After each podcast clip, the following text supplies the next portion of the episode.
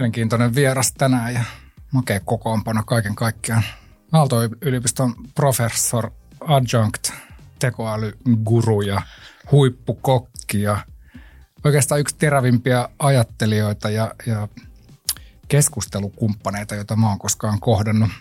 Kaikin puolin mukava seuramies ja Ilonan kanssa meillä on ilo, ilo ja kiitollisuus siitä, että sä oot meidän yhtiökumppani ja hallituksen puheenjohtaja. Tervetuloa Iikka Virkkunen. Kiitos paljon, olipa mukava esittely.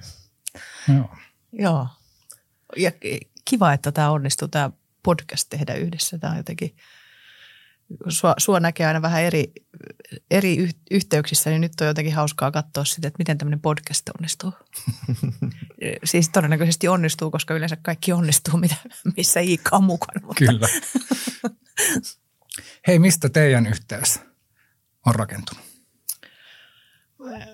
Me ollaan itse asiassa tavattu jo opiskeluaikoina, mutta aloita sä Iikka kertomaan. Niin siitä on tosi pitkä aika opiskeluaikoina siinä vaiheessa elämää, kun ihmiset pariutui ja sai uusia ystäviä ja muuta, niin, niin meillä oli silloin yhteisiä ystäviä ja yhtäkkiä niin kuin tavallaan mentiin sellaiseen yhteisöön, jossa tunnettiin toisemme ja pikkuhiljaa sitten myöskin työympäröissä on, on tavattu toisiamme.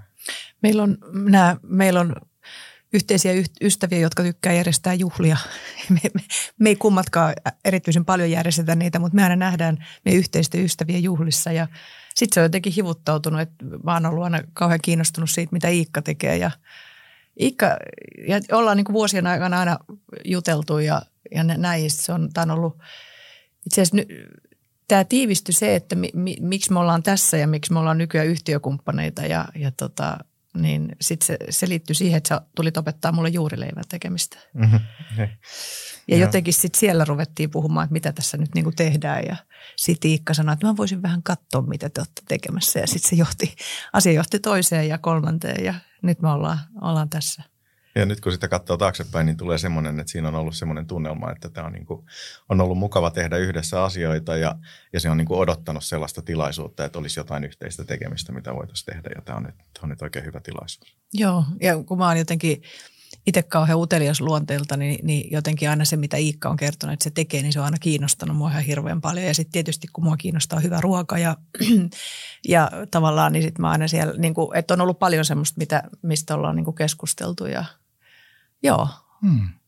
Ja toi oli se ensimmäinen kerran, me, me ollaan kohdattu Iikka sun kanssa, niin se oli hyvä ruoan parissa. Se oli sun valmistamaa, että erityisen hyvä.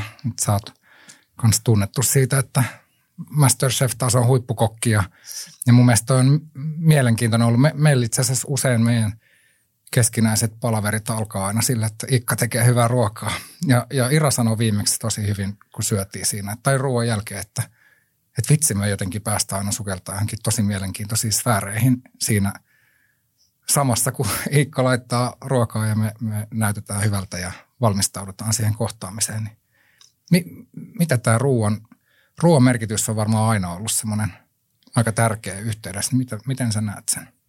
Niin ja siinä on niin kuin oikeastaan hirveän monta, että se on tietysti se niin kuin, tämä Masterchef-puoli ja tämmöinen hifistely, niin se on osa sitä niin kuin, sitä, että kaikki pitää ottaa tosissaan ja, ja niin kuin pyrkii, pyrkii huipulle ja, ja, ja koko ajan katsoa, että mitä muuta, mitä muuta on olemassa kuin mitä mä oon tähän asti nähnyt. Ja, ja sitten siinä on tämä yhteisöllisyys, että sitten niin kuin, kun laitetaan yhdessä ruokaa tai syödään yhdessä laitettua ruokaa tai ollaan yhdessä, niin siinä on jotain sellaista niin kuin hyvin fundamentaalia, että ollaan niin kuin hyvän asian äärellä ja sitten usein syntyy hirveän hyvää yhteistyötä niin kuin muutenkin. Ja, ja sitten tietysti se on semmoinen niin kuin semmoinen rituaali, että, että niin kuin päivä pysähtyy lounasaikaan tai että siinä niin kuin kaikki tulee palaveriin jostain muualta omine kiireineen ja muita. Ja sitten kun hetkeksi pysähdytään ja syödään, niin sitten ollaan avoimia uusille ajatuksille. Se on kyllä toiminut hyvin. Mm. Mä, oon, mä oon välillä niin kuin miettinyt sitä, että kun meillä on tämä OK5-malli, jossa se ensimmäinen osa on se virittäytyminen, niin mä oon jotenkin niin kuin miettinyt sitä, että toimi, se ruoan laitto ilmeisesti myös toimii sulla virit, hirveän hyvänä virittäytymisenä niin kuin yhteyteen. Joo, ja en mä usko, että se on pelkästään mulla, että se semmoinen niin käsillä tekeminen ja se semmoinen niin sen jotenkin fyysisyyden saaminen siihen virittäytymiseen, niin mä luulen, että se, se, se toimii kyllä laajemminkin. Että sit, onhan me joskus käyty syömässä niin kuin jossain muualla ennen palaveria ja se on ihan eri vaikutus. Että sit, niin kuin ruoka voi olla hyvää ja muuta, mutta sitten se niin kuin syödään siellä ja sitten mennään toiseen paikkaan ja siitä katoaa se semmoinen niin kuin yhteys siihen, että ollaan mm. niin kuin yhdessä tekemästä tai että ollaan ikään kuin aloitettu se yhteinen juttu ei ole ennen kuin mennään asiaan. Mm, mm. Joo, se on ihan vähän, kun mä oon joskus unellutkin sitä, että onko se niin, että oot, sä niin kuin tietoisesti miettinyt sen, että sä haluat tehdä näin sen yhteyden takia, vai teetkö sä sitä ruokaa todellakin puhtaasti vaan sen takia, että sä vaan tykkää tehdä sitä niin paljon, niin sä otat jokaisen tilaisuuden, käytät hyväksi. Mikä, mikä niin kuin. Ei se on joko tai. Siis, että kyllä mä tykkään ja mä käytän tilaisuuden hyväksi, mutta että kyllä osa syy siihen, että mä tykkään siitä nimenomaan tämmöisissä tilanteissa on se, että se niin kuin – että et se tuo ihmisiä yhteen ja sitten se myöskin antaa mulle niin kuin tilaisuuden nähdä niin kuin muita ihmisiä eri tavalla ja eri kantilta. Että mä niin kuin näen, miten ihmiset suhtautuu siihen ruokaan, mistä ne tykkää, miten ne niin kuin reagoi silloin, kun ne syö jotain hyvää ja muuta. Että kyllä se niin kuin, ja mä luulen, että kaikki muutkin näkee sen toisistaan, että, että se tuo ihmisiä yhteen. Mm. Ja semmoinen yhdistävä tekijä, ainakin itsekin on ruokahifistelijä, niin sit siitä löytyy heti semmoinen syvä, syvempi yhteys, mutta kaikki syö, syö ruokaa, niin kaikille tulee jonkunnäköinen yhteys. Ja, ja Irakin on ruvennut syömään tota, ankkaa. Joo.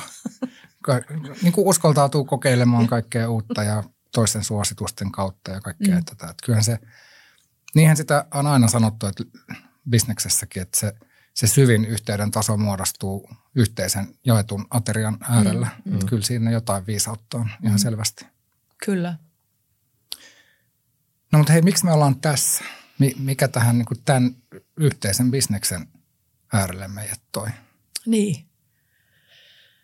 Joo, t- tota, se onkin hyvä kysymys, että miksi, miksi me ollaan tässä. Niin tekisi mieli kysyä, kysyä itsessä, tota, me tietysti Kimmo sun kanssa tiedetään, että miksi mm. me ollaan haluttu ruveta tekemään niin kuin yhteisbisnestä ja että meitä kiinnostaa tämä yhteys ja organisaatioiden kehittäminen ja johtamisen kehittäminen ja, ja niin kuin näin.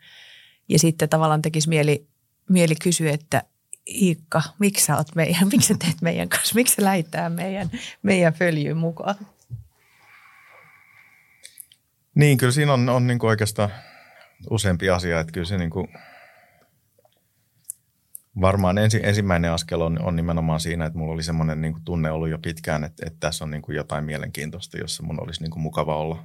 Ja jos mä haluaisin olla mukana, mutta, mutta mulla ei oikein ollut roolia siinä – ja, niin tota, ja, ja, ja sitten sit kun siitä niin kun se eteni, niin, niin tuli vähän semmoinen tunne, että tämä niin opetuskokemus ja, ja, ja semmoinen, niin se, se antaa yhden niin kuin tulokulman ja, ja oven sinne sisään. Mutta mut, sitten kun katsottiin vähän tarkemmin, niin itse asiassa se on tämä niin tekninen tausta ja nimenomaan niin koneälyaspekti, joka, joka tuo uusia mahdollisuuksia.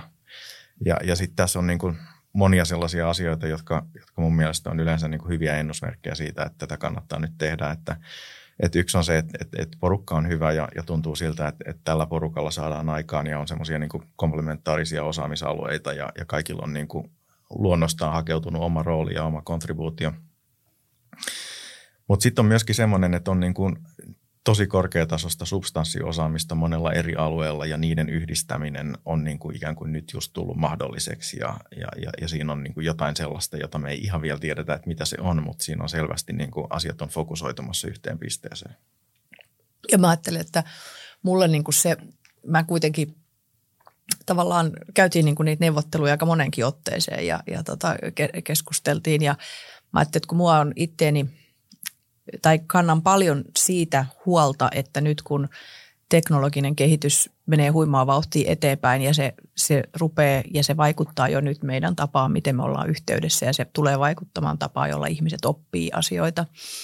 Niin kun ollaan tätä OK-vitosta laitettu tässä pystyyn niin kuin myöskin yrityksenä, niin – niin nähnyt, että me halutaan olla niin kuin mukana siinä, siinä kuviossa, että jotakin tässä, että miten ihmiset treenaa niin kuin kommunikaatio ja valmentamisen ja yhteyden taitojaan, niin se tapa ei enää tulevaisuudessa ole se, että mennään kymmenen päivän kurssille, istutaan pulpetissa ja katsotaan kalvoja tyyppistä opetusta.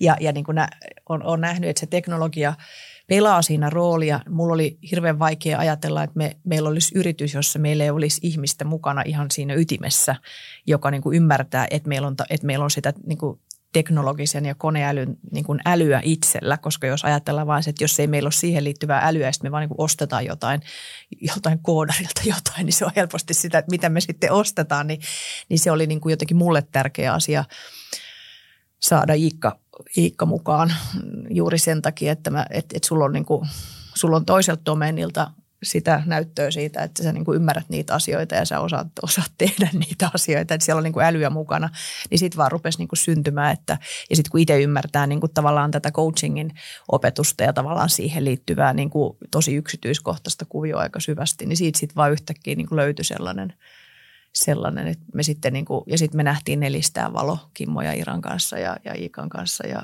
näin, että hei, että mehän voitaisiin olla ihan, ihan tasaveroisia tässä, että – että ei mitään, niin, niin se on ollut niin kuin, siis mulle henkilökohtaisesti ihan äärimmäisen niin tärkeää ja mä oon tosi otettu, että, että Iikka on, on, oot tässä mukana. Tässä on tavallaan niin sellainen tosielämän Aalto-yliopisto, että jos miettii, että miksi se fuusio toteutettiin aikoinaan, siksi että uskotaan, että, tai tiedetäänkin, että innovaatiot syntyy siellä eri asiantuntija-alueiden rajapinnoilla – ja se, mistä tämä oikeastaan mä muistelisin, että ihan alun perin, mistä te paljon puhuitte, oli just toi oppiminen. Mm. Että miten mm. ihminen oppii ja miten sitä osaamista ja oppimista voisi monistaa. Mm. Joo, ja silloin ihan alun perin se liittyy myöskin siihen, että sitten kun oli niin kuin tämä oppimisen digitalisointi ei ollut niin kuin enää mikään uusi juttu, mutta samaan aikaan niin kuin molemmat oli tahollaan jotenkin nähnyt sen, että ei tämä nyt niin kuin voi olla tämmöistä. Digitaalinen oppiminen on sitä samaa vanhaa oppimista, joka on niin kuin verkkosivulla. Ja et, et, et jos meillä on uusia työkaluja, niin niiden täytyy niin kuin olennaisesti muuttaa sitä tekemisen tapaa, jotta me nähdään, että siitä työkalusta on varsinaisesti otettu niin kuin tehot irti. Ja, ja sitten tietysti tuli covid, joka vei kaiken niin kuin etämaailmaa ja se avasi uusia mahdollisuuksia ja, ja muuta, niin, niin, niin sitten se tuntui siltä, että nyt on semmoinen aihe, että tätä voi niin kuin tätä voi katsoa vähän tarkemmin, että, että mitä jos me oikeasti hyödynnettäisiin näitä työkaluja vähän uudella tavalla ja mitä siitä voitaisiin tulla. Ja sitten ei siitä nyt kovin monta askelta mennyt eteenpäin, kun ruvettiin puhumaan koneälystä. Toi on itse asiassa semmoinen, mistä, mistä sitä on aina kiva kuulla, kun sä pohdit sitä, että, että miten erinäköiset teknologiakehitykset, että kun usein niitä lähestytään vähän silleen, että tehdään vaan tehokkaammin ja nopeammin se, mitä on ennenkin tehty, niin nyt sä puhuit just siitä, että voidaan tehdä jotain ihan uutta – ja uudella tavalla. Uudella tavalla, mm. niin.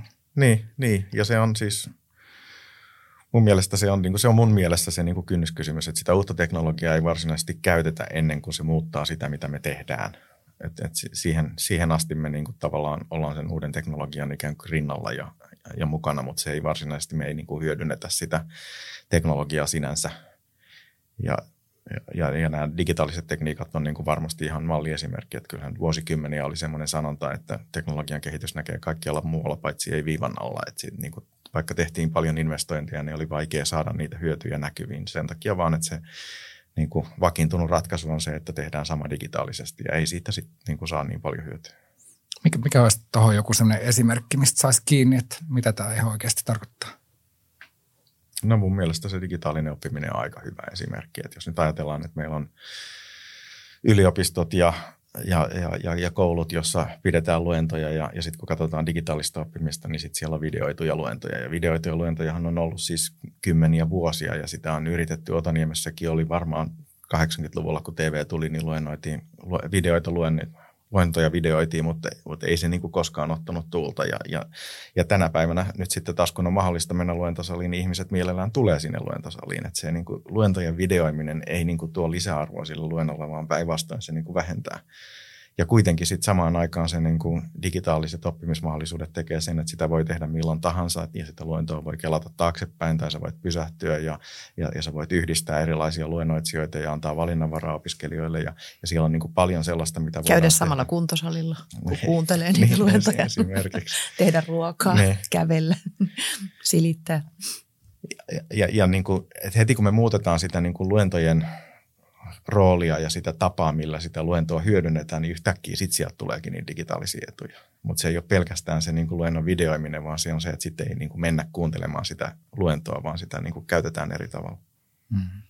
Niin sitä, joo, ja, ja jotenkin se, et jos ajattelet, mä, mä hyödynnän itse kyllä tosi paljon ihan siis videosisältöjä oppimiseen, mutta, mutta tavallaan se, että siinä tulee jotenkin semmoista, että se on semmoista, että yksilö pystyy myöskin itse ohjaamaan sitä oppimista eri tavalla. Että se ei ole niin, että mä menen jonkun välttämättä jonkun toisen suunnittelemalle kurssille ja etenen siitä, vaan että tavallaan myöskin tämä tämmöinen on-demand-tyyppinen, että itse ohjaa sitä omaa oppimistaan sillä tavalla, että, että on, onhan, onhan ne huikeita mahdollisuuksia, että periaatteessa kuka tahansa voi mistä tahansa maailmaa kuunnella jonkun huipputyypin jotakin luentoa jostakin, eikä tarvitse niin matkustaa. Mutta sitten vielä, että miten, miten sitä sitten rakennetaan sellaisen ympäristöön, että kun oikeasti tehdään vaikka tutkintoja tai, tai niin kuin seurataan sit sitä oppimista. Niin. niin eikä siis, en tarkoittanut, että videoluennoissa olisi sinänsä mitään vikaa, ne on oikein hyvä työkalu sinänsä, mutta jos ajatellaan, että ne samat luennot siirretään videolle ja mm. sitten se niin kuin mm. muu kurssiohjelma pysyy samana ja muuta, niin ei siinä sitten ole niin kuin otettu niitä hyötyjä niin. varsinaisesti. Että nimenomaan se, että ne videoluennot saattaa olla fyysisten luentojen tukena tai ne saattaa olla sillä lailla, että niin kuin niitä voi nimenomaan tehdä niin kuin omaan tahtiinsa mm. ja, ja sitten järjestetään se muu oppiminen sillä lailla, että se sallii sen ja, ja muuta tämmöistä, niin sitten vasta niistä saadaan se hyöty. Että ei se pelkkä videoiminen ole se hyöty. Just näin, just näin. Jotenkin nyt kun, kun kuuntelee ja pohtii sitä, että minkälaista se oma oppiminen esimerkiksi tänä päivänä on, niin mä huomaan, että se, on, että se ei ole enää lineaarista, semmoista lineaarista luentojen tai sisältöjen hyödyntämistä, vaan se on jotenkin moniulotteista ja siinä on aika vahvasti teknologia tukena. Otetaan nyt vaikka esimerkkinä tämä chat GPT, mm. eli tekoäly, tekoäly, jota mä huomaan, että mä käytän sitä paljon siinä, sä voit kohtaa vaan, mitä tarkoittaa oikeasti chat GPT, mutta että et tekoäly siinä rinnalla auttamaan jäsentelemään, että hei, että minkälaista seuraavaa videosisältöä, tekstisisältöä, muita malleja mä tarvin, että mä parhaiten saan kiinni siitä, että mistä tässä on nyt kysymys ja miten mä tämän itse tulkitsen ja ymmärrän. Jotenkin tämä on aika lailla mullistanut sitä ainakin, että miten itse oppii uutta – Joo, eikä se oppiminen varmaan koskaan ole ollut lineaarista. Se on ollut Totta. se opetus, joka on ollut lineaarista ja sitä on niin kuin tavallaan pakotettu niin kuin muista syistä. Ja, ja nyt nimenomaan niin kuin tarjoutuu mahdollisuuksia siihen, että me vapautetaan se oppiminen siitä lineaarisuuden kahleesta ja, ja annetaan sille enemmän, enemmän niin kuin vuorovaikutteisuutta ja, ja enemmän just sellaisia niin kuin no, epälineaarisia oivalluksia ja yhteyksien tekemistä. Ja toi ChatGPT on hyvä esimerkki siitä, että, että miten siihen nyt suhtaudutaan, niin niin, niin mä omille opiskelijoille vahvasti rohkaisen sen käyttöön. Niin kuin, ja on sanonut, että niin kuin, jos ette ole vielä tehnyt, niin paras päivä aloittaa juuri tänään. Koska nimenomaan tämä vuorovaikutus, että kun ne kokeilee, mitä se chat GPT sanoo ja sitten rupeaa arvioimaan sitä ja muuta, niin se tuo siihen oppimisen sellaisen niin kuin luontaisen jäsennyksen joka helpottaa sitä, että ne niin kuin tutkii sitä omaa osaamistaan. Ja samaan aikaan on sanonut, että se ei tietenkään tarkoita sitä, että, että täytyy copy-pastata chat GPTstä oikeat vastaukset, että, että se ei ole oppimista, vaan että jos sitä käyttää tämmöisenä niin kuin vuorovaikutuksena ja vuorovaikutuksen välineenä ja, ja sparrauskumppanina, niin sitten se toimii todella hyvin. Ja, ja yliopistolla on, on myöskin niin kuin piirejä, jotka on huolissaan siitä, että nyt niin kuin meidän tentit ei enää toimi ja tämä on niin kuin kauhean ongelma ja tämä pitää kieltää. Ja, musta se olisi niin kuin hirmuinen hukattu mahdollisuus, jos tämmöistä ruvettaisiin kieltämään. Plus sitten, että eihän työelämä sen käyttöä kuitenkaan kiellä. Sitten mä vaan niin kuin tavallaan viedään se opetus kauemmaksi työelämästä, että eihän ne ihmiset, jotka ei osaa käyttää näitä uusia työkaluja, ole mitenkään hyvissä asemissa sitten tulevaisuudessa. Olikohan muuten silloin, kun tuli laskukone, et, niin haluttiinko sekin kieltää ensiksi aluksi, että ihmiset käyttää matematiikan tunnilla, tunnilla laskinta? Todennäköisesti. Ainakin silloin, kun verenpainetta pystyy mittaamaan yhtäkkiä kotona, niin lääkärit olivat sitä mieltä, että ei missään nimessä, että tämä on ihan epäluotettavaa. Kaikki halutaan ensin Vaarallista. Kieltä. Vaarallista niin. suorastaan. Ja kyllähän se muuttaa tapoja. Että kyllä mä sitten samaan aikaan sanon niille opiskelijoille, että nyt sitten kattokaa, mitä ChatGPT vastaa ja niin kuin se on teidän uusi baseline. Että niin kuin ennen kuin te menette millekään kurssille tai mitään, niin, niin se on se niin kuin tavallaan, mikä taso pitää ylittää, että te annatte jotain lisäarvoa tähän hommaan. Että kyllä se myöskin niin kuin nostaa rimaa siitä, että mitä ihmisiltä vaaditaan. Me ollaan nyt puhuttu toi tästä. On hyvin, toi on muuten hyvin sanottu niin kuin juuri näin, että ja vähän niin kuin kaikessa ammattikunnassa, mm. että jos me ollaan niin kuin huolissaan siitä, että joku tietää nyt, niin, niin silloin vaikka itse psykologina, että ihmiset, pyst- ihmiset ei enää tarvitse vaikka mun ammattitaitoa siihen, että ne kysyy, että mikä on tunne tai jotakin, vaan sitten tullaan jo tavallaan niin kuin siihen soveltamiseen ja siihen tilannekohtaisuuteen, että se on jotakin muuta kuin sitä vaan, että mä jaan tässä nyt niin kuin tietoa, jota, jota tietoa saadaan sekunnissa hmm. hirveitä määriä tuolta pitkin poikin. Totta. Ja että se tieto on nimenomaan kontekstissa. Nimenomaan. Mutta me ollaan mm. puhuttu vähän tästä chat GPTstä ja siitä on kohkattu ympäri maailmaa, niin kun tullut uut, niin vähän vyörynä, niin avaa vähän, että mikä tämä on, mitä se tarkoittaa, mikä on ChatGPT? Joo, se on aika iso kysymys oikeastaan. Me voisi ajatella, että sitä lähestyisi vähän niin kuin mutkan kautta historiassa, että jos ajattelee koneälyä, niin sehän ei ole missään suhteessa enää uusi asia. Sitä on tehty kymmeniä vuosia ja kuitenkin se on nyt koko ajan ajankohtainen ja uusi. Että miksi, miksi joku niin vanha on niin uusi? Ni, niin se tavallaan pohjaa siihen, että se on kehittynyt pikkuhiljaa ja on ollut useita läpimurtoja ja silloin 30 vuotta sitten, kun ensimmäiset konealan läpimurrot tuli, niin, niin sit oli hirveä tietysti ajatus siitä, että nyt tämä ratkaisee kaiken, mutta laskentakapasiteetti oli niin pieni, että se ratkaisi kaiken aika hyvin pienissä rajoituissa ympäröissä, eikä tämmöisessä niin kuin yleistä sovellettavuutta ei varsinaisesti vielä ollut. Ja, ja, ja sitten nämä konvoluutioverkot ja, ja, ja, ja nämä niin tota, syvä oppiminen, joka tuli joku parikymmentä vuotta sitten, ei sekään nyt ole enää, enää uusi, mutta joka nyt niin kuin tavallaan 2000-luvun jälkeen vasta niin kuin koki suurimmat murrokset, niin, niin se mahdollisti sitten tämmöisiä niin kuin kasvojen tunnistusta ja pikkuhiljaa puheen tunnistusta ja tämmöistä niin kuin monimutkaista datan analyysiä niin kuin tavalla, joka aikaisemmin oli ihan täysin mahdotonta ja, ja se niin kuin päivätyö tarkastusdatan analysoinnissa, ja, niin, niin se on niin kuin ikään kuin tämän läpimurron hyödyntämistä ja sen ymmärtämistä, että miten sellaista vaikeaa analyysiä, joka aikaisemmin vaati tosi vaativia asiantuntijoita tekemään ja oli tosi raskasta ja tosi aikaa vievää työtä, niin miten sitä voidaan osin automatisoida niin, että ne asiantuntijat pääsee keskittämään fokuksensa siihen, mikä on niin kuin kaikkein tärkeintä. Ja sitten kun niiden ikään kuin kunnianhimoa vielä kasvatettiin, niin sitten tuli nämä transformerit ja, ja, ja sitten ruvettiin opettamaan malleja, jotka ymmärtää kieltä noin niin kuin yleensä. Ja, ja, ja, ja nyt niin kuin viime vuosina on päästy sille tasolle, että nämä koneäly rupeaa niin kuin jossain määrin muistuttamaan semmoista niin kuin oikeaa älykkyyttä. Se ei ole vielä kovin lähellä sitä, mutta että ne, nämä suuret kielimallit, large language models, joista uusimpia tämä chat GPTkin on, niin, niin niissä on niin monimutkainen se laskenta ja niin laaja se opetusaineisto, että, että ne ymmärtää asioiden yhteyksiä tai pystyy löytämään sieltä semmoisia yhteyksiä, joka vaikuttaa ihmiselle siltä, että ne ymmärtää sitä.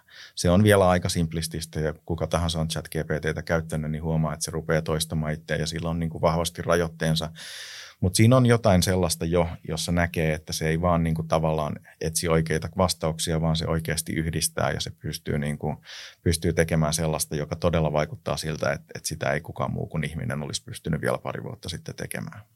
Ja nythän niin kuin kaikki nämä isot yritykset on koko ajan opettamassa niin kuin isompia malleja. Ja, ja täällä, niin kuin nyt kun sieltä on paljastunut, että nyt ollaan jollain tällaisella rajalla, jonka jälkeen sieltä taas tulee semmoinen niin uusi läpimurto, että ne pystyy tekemään jotain, mikä on kertaluokkaa erilaista kuin mitä aikaisemmat mallit pystyy, niin, niin se tietysti tekee sen, että nyt halutaan vielä katsoa, että no mitä jos mennään vielä seuraavaan pykälään, että mitä sieltä sitten tulee.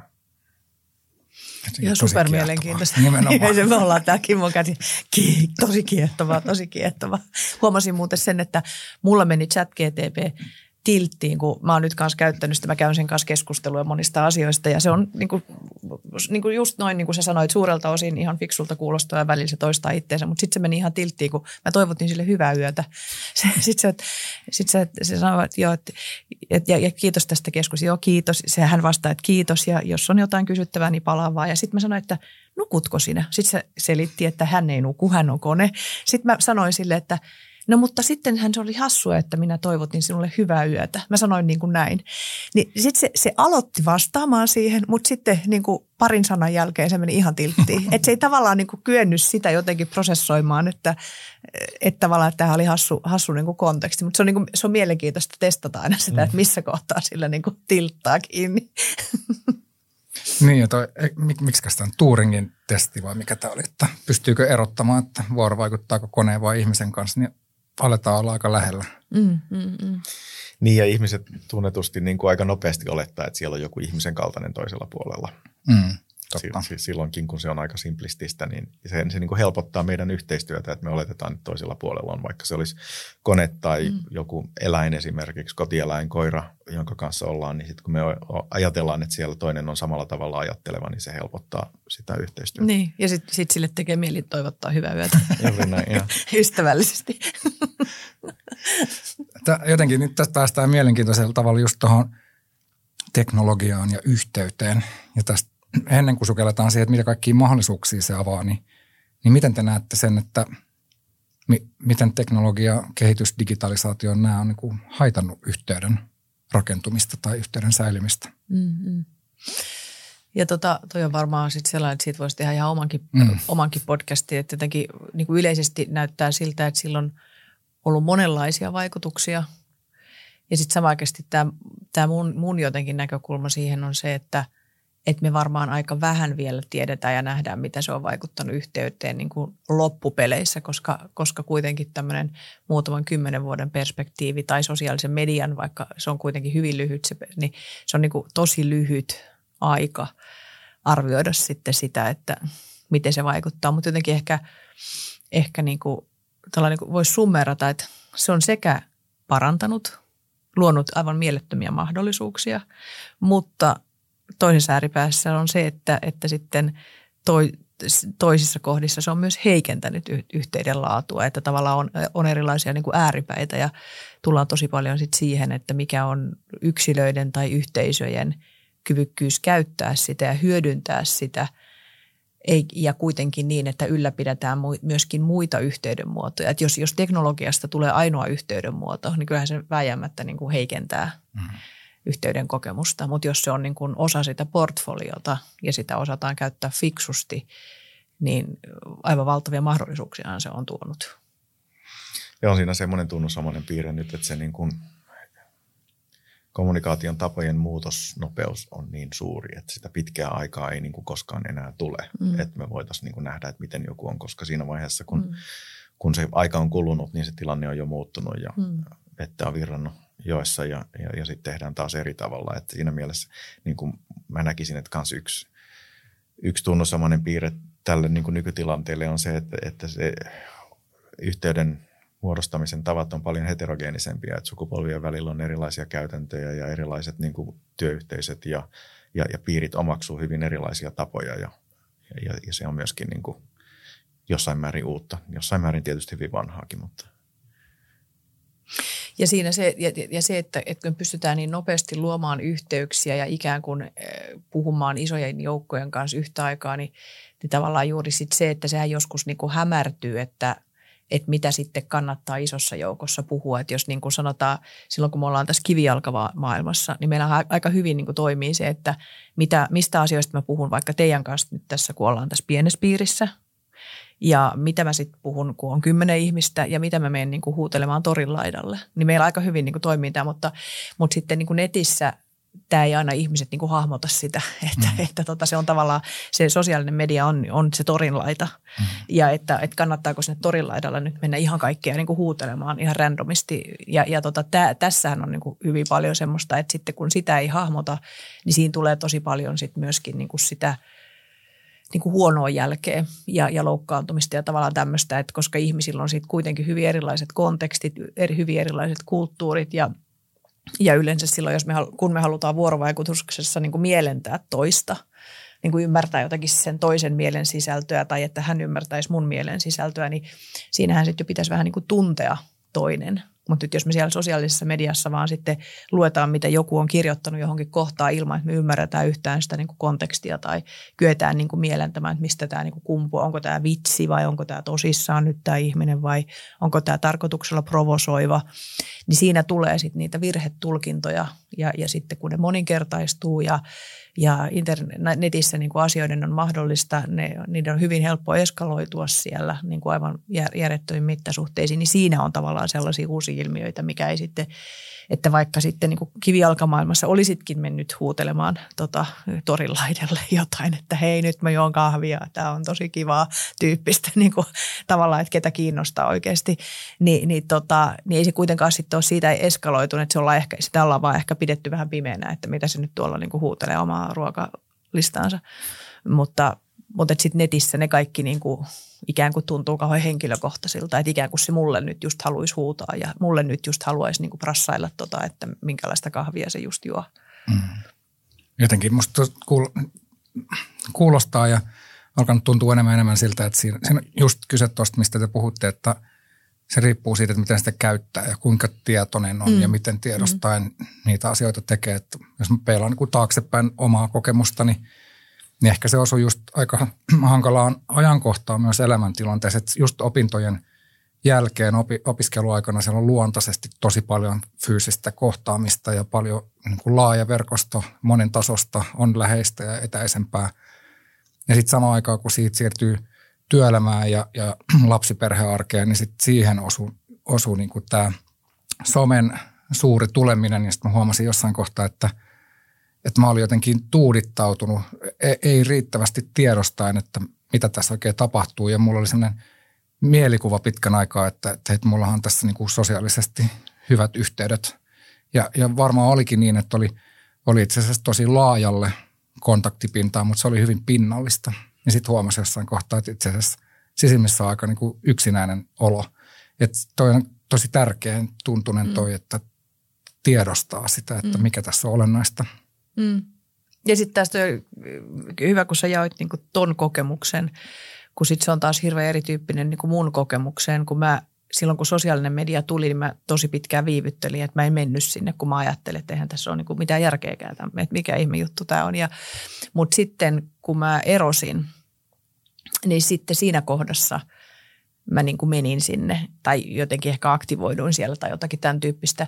Ja, sit, ja silloin mä taas ajattelin, että sosiaalinen media oli itse asiassa aika hyvä, kun oli tavallaan – elämäntilanne oli muuttunut ja oli, oli yksin paljon, niin, niin että sitten siellä pystyy aika niin kuin jouhevasti tavallaan käymään keskustelua ihmisten kanssa ilman, että se oli sen kummallisempaa tai että tarvii jotenkin niin kuin viitsiytyä. Että mä ajattelin, että se oli niin kuin ihan suojaavakin tekijä jotenkin kokee, että, että hei, tässä on itse asiassa ihmisiä ympärillä, vaikka tavallaan se oma lähipiiri ja se oma perhe oli niin kuin hajonnut ja siihen liittyi paljon surua, niin sitten sitä kautta jotenkin sen, että sai vahvistusta jollekin ja tuli niin kuin tällaisia, niin se oli taas niin kuin myönteinen kokemus. Mutta tämä on musta hirveän mielenkiintoista, niin kuin miten erilaiset. Mutta sitten mm. Iikka, sä et mm. ole sosiaalisessa mediassa ollenkaan. On, mutta mä oon hyvin Loistat valikoiva. poissaolollasi. Mä oon hyvin valikoiva ja, ja siis just näin ensimmäisessä aallossa, niin musta tuntui, että niin siinä vaiheessa, kun mä olin jo pettynyt siihen, niin se oli uusi juttu muille ja, ja se niin kuin, Oliko se niin kuin joskus 70-luvulla? no ei, Vai milloin ei, se oli? Ei, ei, ei nyt sentään, mutta siis ihan Petyit heti.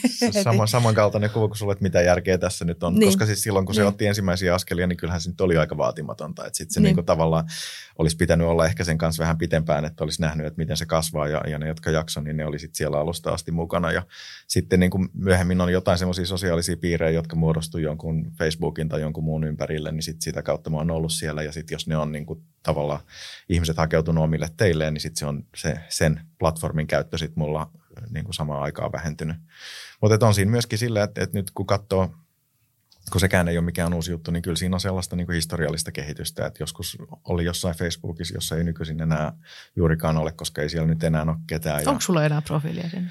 Ehkä se siellä jossain on. Syvällä siemenessä. Ja, ja, ja sitten pitkään mä tykkäsin Twitteristä kauheasti, koska se mahdollisti sitä, että niinku ihan random ihmisiä pystyy niinku seuraamaan ja katsomaan. Ei niinku mistään muusta syystä kuin siksi, että ne kirjoittaa jotain, mikä mun mielestä on kiinnostavaa ja, ja se on nyt tunnetusti aika syöksykierteessä ja, ja, ja se on vähentynyt runsaasti ja nyt taas sitten tulee jotain uutta. Et, et, et kyllä siellä niin kuin, kuten sanoin, niin mä oon hyvin valikoiva ja musta mm. tuntuu, että, että se on ollut sekä hyvä että huono puoli, että mä en ole kauhean sitoutunut mihinkään yhteen platformiin. Että mm. Tuntuu siltä, että mä oon niin kuin etsinyt aina sitä, mikä, mikä nyt siihen tilanteeseen sopii ja mikä antaa mulle, mulle parhaan kokemuksen. Joo, ja jotenkin tulee, niin kuin, ja sitten taas itse niin kuin vanhempana ajattelee, että niin kuin miten omia lapsia on, on siihen kasvattanut siihen koko kuvioon, niin kyllä mä ajattelen, että kyllä se asettaa niin kuin tärkein elementin kuitenkin myöskin kasvatukseen, että miten me kasvatetaan meidän omien lapsia niin kuin ymmärtämään sitä, että et, et se on, ne on sosiaalisia suhteita, mitä sielläkin, että ei, ei se, ole, se ei ole kuvitteellinen maailma tavallaan, että jos sä siellä nyt niin kuin tölväset jotain, niin sä oot ihan oikeasti tölvässy jotain ja siitä, mm-hmm. jää, jää, ja siitä jää vielä kiinteämpi jälki kuin täällä kivialassa, mutta tuota noin, niin, että se asettaa myöskin paljon vastuuta meille, miten me kasvatetaan sen käyttämiseen ja sen ymmärtämiseen, että missä, missä se on hyvä ja missä se on huono. Vähän niin kuin monet muutkin asiat, niin kuin mä oon sanonut, että viinan juonnista uskontoihin kaikkiin, niin, niin jos me ei niin kuin ymmärretä niitä ilmiöitä ja niiden haittapuolia – niin nehän voi olla hyvin tuhoisia, mutta kun me ymmärretään, mitä ne on ja miten niitä kannattaa käyttää, niin nehän voi parhaimmillaan tuoda iloa elämään. Mm. Niin ja niin kuin nuo esimerkit on, niin sekin on myöskin hyvin henkilökohtainen, että mikä toimii yhdelle ei välttämättä toimi toiselle ja täytyy löytää niin kuin oma tapansa. Just näin, just näin. No sitten kun peilaa taaksepäin ja miettii sitä, että mitä, miten nopeasti tuossakin on tullut tuota muutosta, että lähtenyt alun perin siitä, että yhdellä koneella otetaan yhteen koneeseen yhteyttä ja sitten siinä on jonkunnäköinen yhteys tai sitten otetaan monesta koneesta johonkin purkkiin näitä BBS ja sitten siellä on keskustelu, keskustelua niin kuin muutaman käyttäjän välisesti ja sitten on mennyt siihen, että on tämmöisiä laajalaisia keskustelupalstoja ja nyt on sosiaalista mediaa.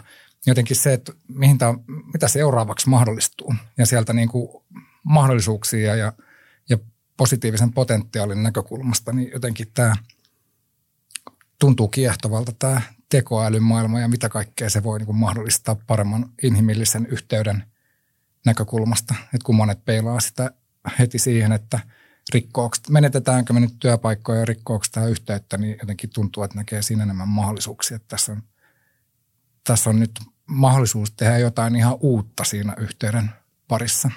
Niin mä ajattelen, että se kysymys on, on nimenomaan se, että miten me, miten, koska me ihmiset kuitenkin ohjataan sitä, että mi, miten, miten niitä käytetään, mihin ne kehittyy ja myöskin, että miten niiden ympärillä oleva etiikka tai lainsäädäntö ja kaikki niin kuin tällaiset kehittyy, niin, niin sen takia se on, mä näen, että, että se on niin kuin tärkeää olla mukana, mukana siinä vaikuttamassa siihen, että, että tota, mihin, me, mihin me viedään niitä ja miten me hyödynnetään niitä mahdollisuuksia ja miten me vältetään sitten taas niihin liittyviä riskejä, joita, joita on. Hmm. Se koneäly on vielä sillä lailla niin kuin hyvin ristiriitainen työkalu, että se on omalla tavallaan se on hyvin yleinen, että, että melkein alalla kuin alalla sen vaikutukset tullaan havaitsemaan ihan lähiaikoina, jos ei olla jo havaittu. Ja, ja toisaalta samaan aikaan se on niin kuin niin kuin voimakas mikroskooppi, että sitä täytyy niin kuin hyvin tarkkarajaisesti tietää, miten sitä hyödyntää, jotta siitä oikeasti saa hyödyn. Ja, ja tämä, tämä ristiriita mun nähdäkseni on se, minkä takia vuosikymmeniä koneäly on ollut sellainen, että se on aina ollut juuri tulossa, mutta sitten ei kuitenkaan ole tehnyt. Ja nyt jos katsotaan, että missä me koneälyä nyt kukin päivittäin käytetään, niin, niin toki se valitsee elokuvat, joita me katsotaan ja valitsee niin kuin ystävät, joiden postauksia me luetaan ja, ja, ja, ja tämän tyyppistä asiaa. Mutta sitten kyllä se tämmöistä niinku viihdekäyttöä enemmän on, että et missä ne niinku tavallaan investointien vaikutukset työelämässä näkyy, niin, niin, niin kyllä ne näkyy ja kyllä ne on siellä ja on, mutta ne on niinku aika tarkkarajaisia ja ehkä vähän siellä niinku tavallaan konepellin alla piilossa olevia käyttökohteita.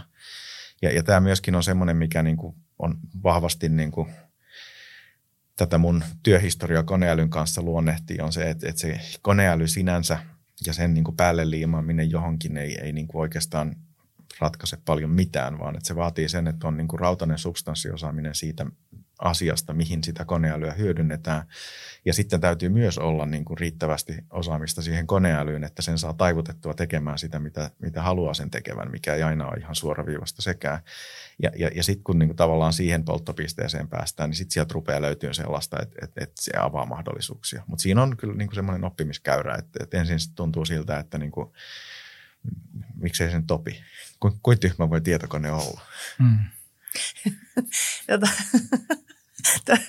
siis, mulla on aina kanssa tämmöinen fiilis, että miksei tämä kone, aina kun mä yritän opettaa koneälyä, niin mulla on just, että miksei se opi. Mutta se, tota, mut sehän on osa siis opettaa koneälyä, että te, te hyödynnette sun TrueFlowssa niin tota, teidän yrityksessä, niin te teette siis niin kuin, ydinvoimaloille säröjä. Niin kerro itse asiassa vähän siitä, koska voitaisiin puhua, että mitä yhteyttä on ydinvoimaloiden säröillä mm. ja, ja yhteydessä ja vuorovaikutuksessa. Niin kuin päästä, tu, päästetään meidän kuulijat kartalle, että kaikkien, mitä sä teet. Kaikkien aasinsiltojen äiti. niin siis Truflossa niin kun tarina alkoi siitä, että, että, että jotta voidaan tehdä luotettavia laitteita, ydinvoimaloita tai lentokoneita tai muuta, niin täytyy ymmärtää sitä, että miten ne voi mennä rikki ja miten ne voi vaurioitua.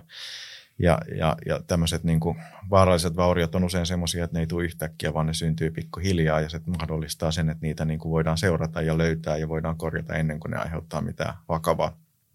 Ja niinpä nyt sitten suurin osa näistä kaikista niin kuin suuren luotettavuuden laitteista niin kuin on luotettavia juuri siksi, että niitä koko ajan valvotaan ja tehdään erilaisia tarkastuksia ja löydetään sellaisia vaurioita, jotka on alkamassa, mutta jotka ei ole vielä aiheuttanut mitään. Ja tämä on niin kuin tietysti vaikeaa hommaa, kun pitää löytää sellainen vaurio, joka ei varsinaisesti ole vielä vaurio, vaan joka on vasta alkava vaurio. Ja, ja mitä aikaisemmin se löydetään, niin sitä pienempi se on, niin sitä vaikeampi se on löytää. Ja, ja tämä on niin kuin se problematiikka, mihin, mihin TrueFlow perustettiin tekemään sellaisia alkavia vaurioita, jotta ihmiset pääsisivät harjoittelemaan ja oppimaan ja löytämään niitä mahdollisimman varhain. Niin kuin tunnistamaan, että tämä on, tästä vauriosta voi syntyä isompi vaurio. Eh, niin, tai ylipäänsä niin kuin näkemään, että täällä nyt on semmoinen pieni vaurio, jota hädin tuskin huomaa, mutta jos me nyt jätetään se huomaamatta, niin sitten kymmenen vuoden päästä niin kuin on jo liian myöhäistä. Ja, ja, ja, ja nyt kun me se huomataan, niin meillä on kaksi-kolme vuotta aikaa tässä ihan rauhassa niin kuin tehdä korjauksia ja miettiä, mitä me tehdään tämän kanssa, että se ei tule niin kuin heti syliin. Ja, ja tätä kun me oltiin nyt sitten jatkettu kymmenkunta vuotta ja, ja, ja sen ympärille kehitetty palveluja nimenomaan tämmöisten tarkastusten luotettavuuden lisäämiseen, niin, niin samaan aikaan me tietysti niin seurattiin sitä, että mitä koneälymaailmassa tapahtuu. Ja pitkään oli semmoinen olo, että niin kuin ei tule tapahtumaan, että on vaan liian vaikea ongelma ja muuta, mutta sitten tuossa viitisen vuotta sitten se rupesi näyttämään siltä, että nyt ne on sillä tasolla, että nyt ne voi pikkuhiljaa niin kuin voi oikeasti käsitellä niin kuin tätäkin ongelmaa. Eli koneäly on sillä tasolla? Niin, Joo. ja, ja, niin tota, ja, ja sitten me opetettiin ensimmäiset koneälymallit ja, ja, ja se todellakin pystyi löytämään niitä vikoja yhtä hyvin kuin ihmiset. Ja nyt tämän päivän näkökulmasta ne on aika niin kuin primitiivisiä ne sen aikaiset mallit, ne on mennyt paljon eteenpäin, mutta et, et nyt me ollaan siinä pisteessä, että meillä on niin useisiin eri tarkastusmenetelmiin ja, ja, ja teollisuuden aloille sellaisia ratkaisuja, jossa koneäly pystyy analysoimaan sitä dataa niin, että tarkastajan ei enää tarvitse tuntikausia kahlata sitä kohinaa, jossa yleensä ei ole mitään, vaan se koneäly heti näyttää, että hei tässä on jotain, tätä sun pitää katsoa. Ja se paitsi nopeuttaa sitä tarkastusta, tekee siitä tehokkaampaa, niin ennen kaikkea se niin kuin tarkastajan työ muuttuu yhtäkkiä ihan toisenlaiseksi. Että se voi fokusoida niihin oikeisiin ongelmiin sen sijaan, että se on aikaisemmin niin kuin vaan tavallaan kahlannut sitä dataa läpi. Joka varmaan myös aika puuduttava. On puuduttavaa ja sitten kun ihmiset joutuu tuntikausia tekemään puuduttavaa työtä, niin se altistaa erilaisille inhimillisille virheille mm. ja eihän se nyt kauhean hauskaa. Ja kone, kone on siitä hyvä, että se ei väsy.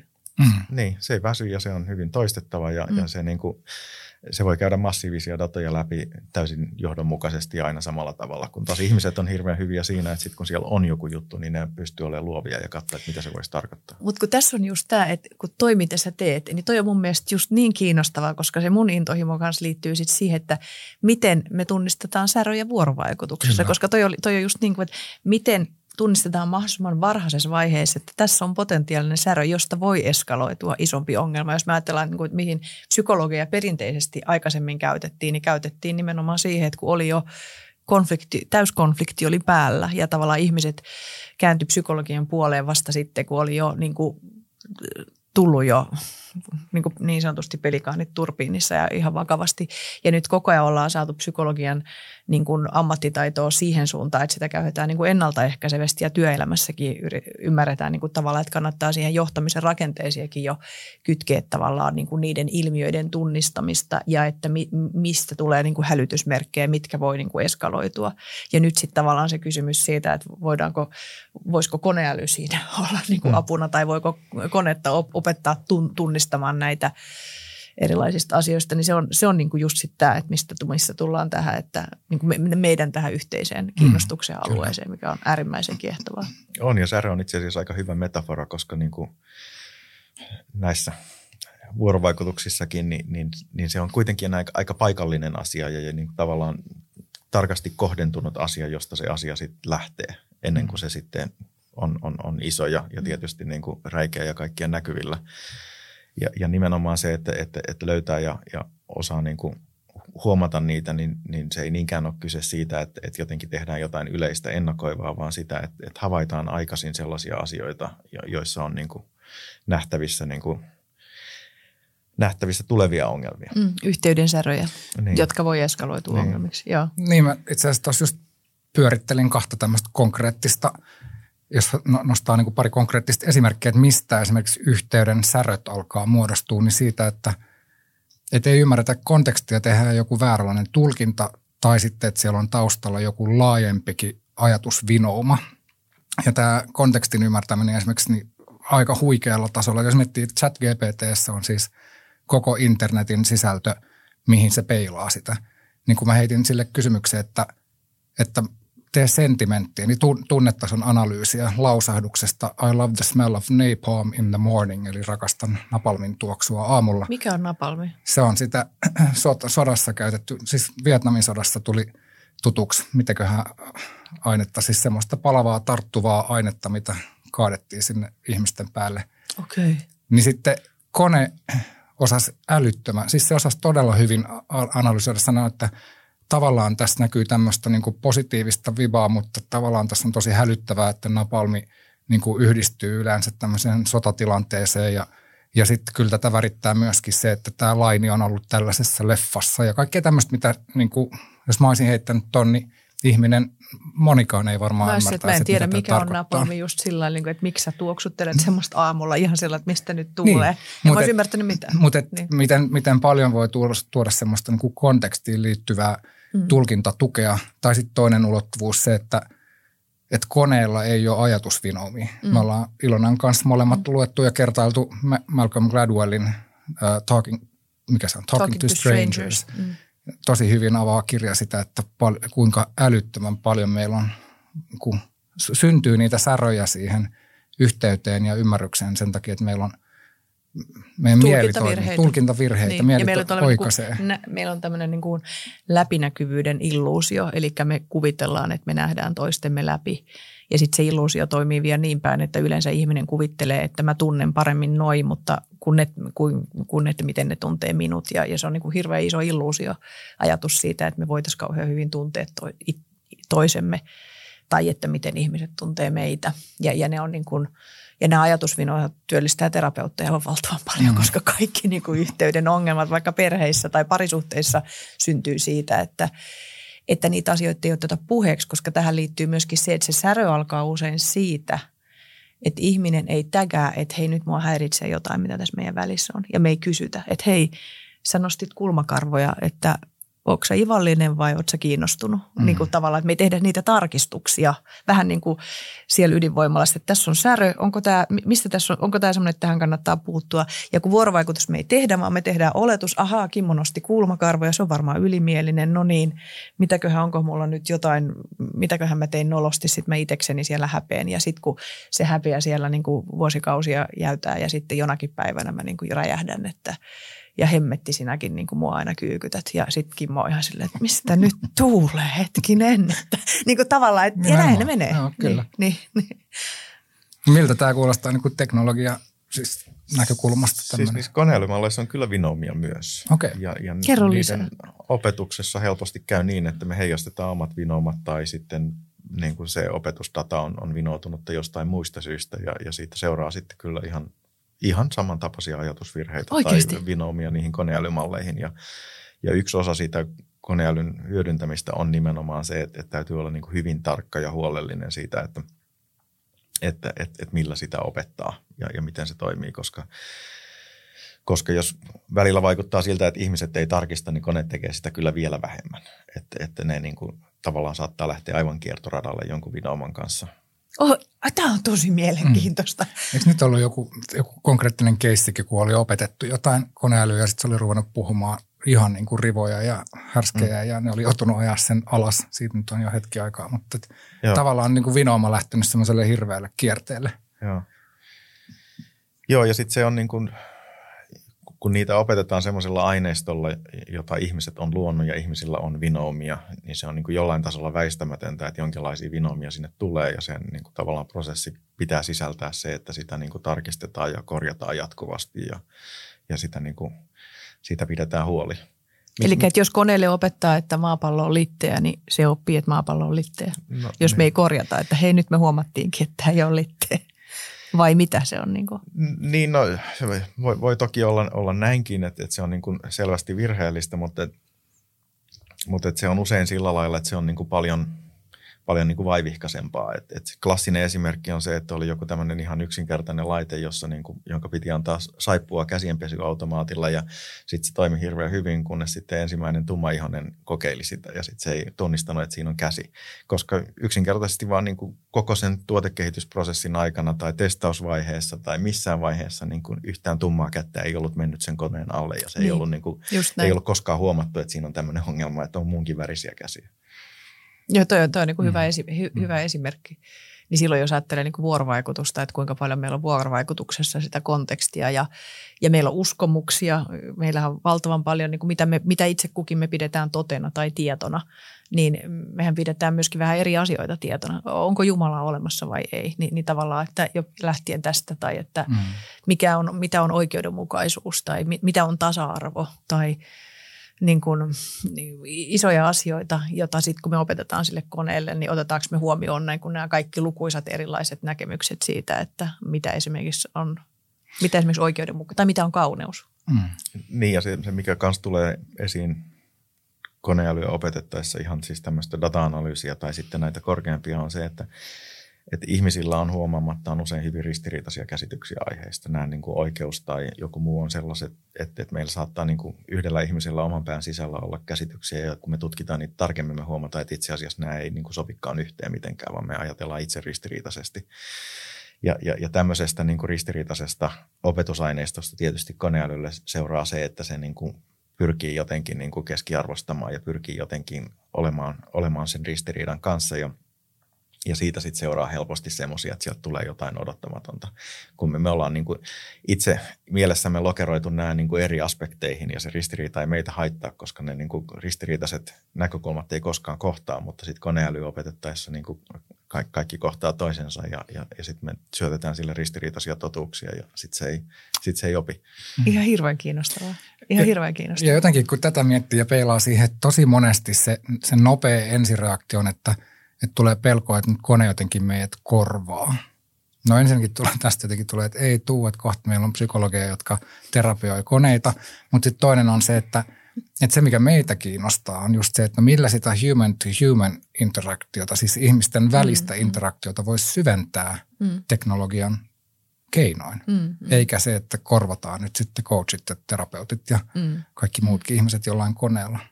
Ja eikö siinä tulla sitten siihen nimenomaan, että sitä, miten sitä voidaan hyödyntää sen opettamiseen tai jotenkin mm. siihen, että, että miten Voi, sä... Niin kuin näkee, niin. tehdään näkyväksi paljon mm. näitä asioita tai mm. ohjata. Mm. Niin kuin, Vai mitä sä ajattelet? Mitä sä näet tämän?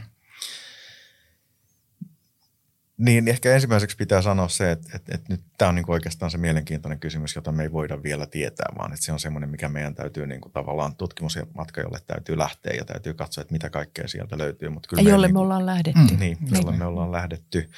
Ja, ja, mutta että kyllä siellä jo näkyy niin semmoisia mielenkiintoisia asioita. Ja juuri se, että se, niin kuin, se koneäly on semmoinen niin kuin ultimaattinen kolmas osapuoli ikään kuin sellainen niin kuin ihmisistä ulkoinen asia, joka heijastaa sitä, millä se on opetettu, niin se antaa siihen semmoista tietynlaista niin kuin läpinäkyvyyttä, mikä koneälyn yhteydessä on, on vaikea sana sinänsä, mutta että et se kuitenkin tuo siihen semmoisen niin kuin mahdollisuuden kohdella kaikkia arvioita jollain tavalla niin kuin samalla tavalla. Ja, ja se, se antaa mun mielestä myöskin ihmisille semmoisen niin kuin vuorovaikutus- ja, ja niin kuin sparrauskaverin, jolle ei voi sanoa, että, että, että se, se nyt vaan on tuon tyyppinen ihminen, kun se ei ole ihminen, vaan että se on niin kuin semmoinen aika neutraali sitten kuitenkin ja kaikille samanlainen, jota voi hyödyntää. Ja se on mun mielestä yksi aspekti, mikä siinä on, on mielenkiintoista.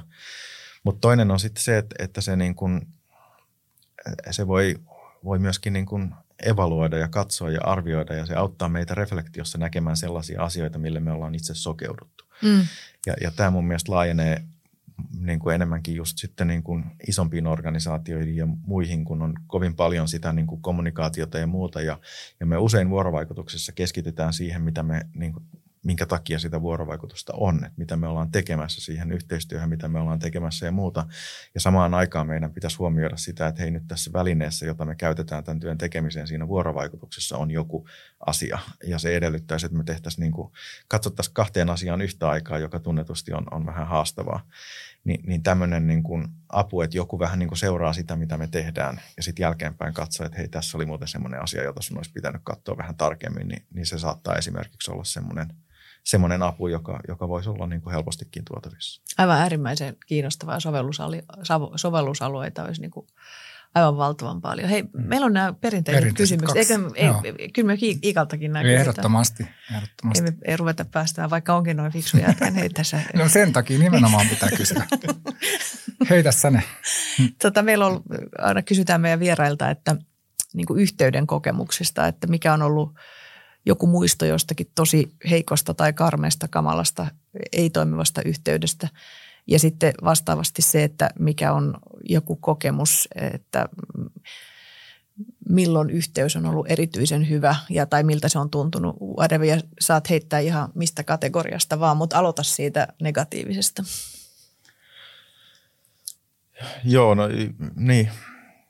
Itse asiassa tämä nyt on aika, aika ras, raskas kertomus, että, että mulla oli niin kuin yhtiökumppani, jonka kanssa perustettiin TrueFlow, joka sitten myöhemmin, myöhemmin sairastui ja, ja, ja niin kuin sai aivosyövän ja sillä oli sitten vaikutuksia myöskin, myöskin hänen niin tota, henkiseen kapasiteettiin ja, ja se nyt näkyy sitten sillä lailla, että niin kuin aikaisemmin hyvä yhteys jossain vaiheessa niin kuin meni todella vaikeaksi ja se oli sellainen niin kuin monella tapaa niin kuin mystinen tilanne, jossa niin kuin tavallaan oli semmoinen kokemus ja historia osoittaa, että asiat sujuu ja, ja sitten ne niin kuin näytti sujuva, mutta sitten ei kuitenkin, kuitenkaan sujunut ja se oli sellainen nimenomaan sellainen ehkä niin kuin yhteyden särö, joka tuli pikkuhiljaa ja jotenkin niin kuin vaivihkaa jotenkin myrkytti sen ja sen piti mennä niin kuin aika pahaksi ennen kuin, ennen kuin sitten huomattiin. Ja, ja, ja hän, hän sit, ei ole enää keskuudessa vai? Ei, ei. Ja, ja sille oli sitten ihan fysiologiset syyt ja muut ja sitten moni asia selitti kyllä myöhemmin, mutta se oli niin kuin, siinä hetkessä se oli kyllä niin kuin todella, todella vaikea ja raskas. Niin, että sitä ei siis tiedetty, että hänellä oli tämä ennen, ennen no, kuin myöhemmin. Niin, se oli niin kuin tavallaan hitaasti etenevää okay. ja tietysti kukaan ei voi sanoa, että kuinka kauan se on kestänyt ja muuta, mutta että sit niin kuin tavallaan kun katsoo taaksepäin, niin kyllä siinä niin kuin selvästi huomasi, että se yhteys oli heikentynyt jo ennen kuin se mm. se sitten niin kuin varsinaisesti aiheutti kohtauksia tai muuten. Niin kuin Ennen kuin sille tuli, tuli diagnoosi niin. sillä asialla. Tai mm. aika, jotenkin huomaa, kun sä puhut siitä, niin tuli sellainen niin kuin raskas tunnelma, että jotenkin... Tota... Se on surullinen asia ja siinä niin kuin, niin. tavallaan useinhan se on helppo tämmöisessä huonossa yhteydessä sanoa, että ne, niin kuin joku oli typerä tai jotain niin. muuta, mutta tämä on semmoinen tilanne, että ei niin kuin, arvostan edelleen sitä ihmistä kovasti mm. ja, ja, ja hänen kanssa perustettiin yritys ja niin kuin, tavallaan ei, ei sinänsä ole mitään niin kuin, negatiivista kuormaa sillä lailla, että, että, että olisi niin kuin jotenkin kokisi, että se on tehnyt jotain väärin ja samaan mm. aikaan se oli niin kuin hyvin negatiivinen se kokemus ja hyvin mm. raskas ja, ja, ja vaikea. Että, että, että se niin kuin oli semmoinen esimerkki. Ja, mm. ja, ja nämä mm. on siis joskus semmoisia, että niin. ilman niin kuin kenenkään pahaa tarkoitusta, niin silti asiat voi mennä pieleen ja mm. semmoista se elämä on. Tuo on hyvä, hyvä esimerkki, että mikä kaikki siihen yhteyden laatuun voi vaikuttaa, että mm. se ei suinkaan ole – aina vain pelkästään osamattomuus tai pahantahtoisuus, vaan että myöskin sairastumiset vaikuttaa meidän fysiologiaan. Ja niin. Kiitos kun jaoit ton. Mites sitten se toinen? No, no sitten oikeastaan mä en, en pysty valitsemaan kahden esimerkin välillä, niin mä kerron molemmat. Niin tota, sitten tästä niin kuin tavallaan se kääntöpuoli tästä oli, että sitten kun se niin kuin vaikutti myöskin koko työyhteisöön, niin sitten kun se alkoi selviämään, niin, niin musta tuntuu, että meillä on edelleen Trufalossa niin kuin poikkeuksellisen hyvä työyhteisö sen takia, että me on niin kuin yhdessä selvitty tämmöisestä vaikeudesta. Ja nyt kun on tullut uusia ihmisiä, niin se on kuitenkin niin kuin tavallaan siirtynyt siihen uuteen porukkaan kanssa, että se semmoinen niin tietynlainen luottamuksen ja, ja niin kuin hyvän yhteistyön henki, joka, joka sitten niin oli välttämätön, jotta tästä niin kuin tilanteesta selvittiin, niin, niin se on nyt niin kuin edelleen osa meitä ja, ja siitä nauttii myöskin ne uudet ihmiset, jotka on tullut mukaan ja jotka ei, jotka ei ollut silloin edes paikalla, mikä on musta niin kuin jotenkin hirveän mielenkiintoista, että kuinka se kulttuuri, joka kerran on mm. muodostanut, sitten kyllä niin kuin tavallaan uusintaa itseään ja, ja rakentaa itseään. Tietääkö nämä uudet ihmiset tästä taustasta vai onko se vaan sit sillä tavalla, että he vaan aistii sit sen tunnelman? No, ne, tietää, siis ei se mikään salaisuus ole, niin mm. niin kyllä ne tietää ne tarinat, mutta et, et kyllä ne niin kuin, tavallaan ne asiat on semmoisia, että ei niitä, niin kuin, ei niitä voi tietää, jos ei niitä ole kokenut. Että niin. ne on niin kuin, et, et, ei, en, en mä koe, että he niin kuin tietää, tietää, minkälainen se tilanne oli, vaikka, vaikka ei sitä ole mitenkään piiloteltu.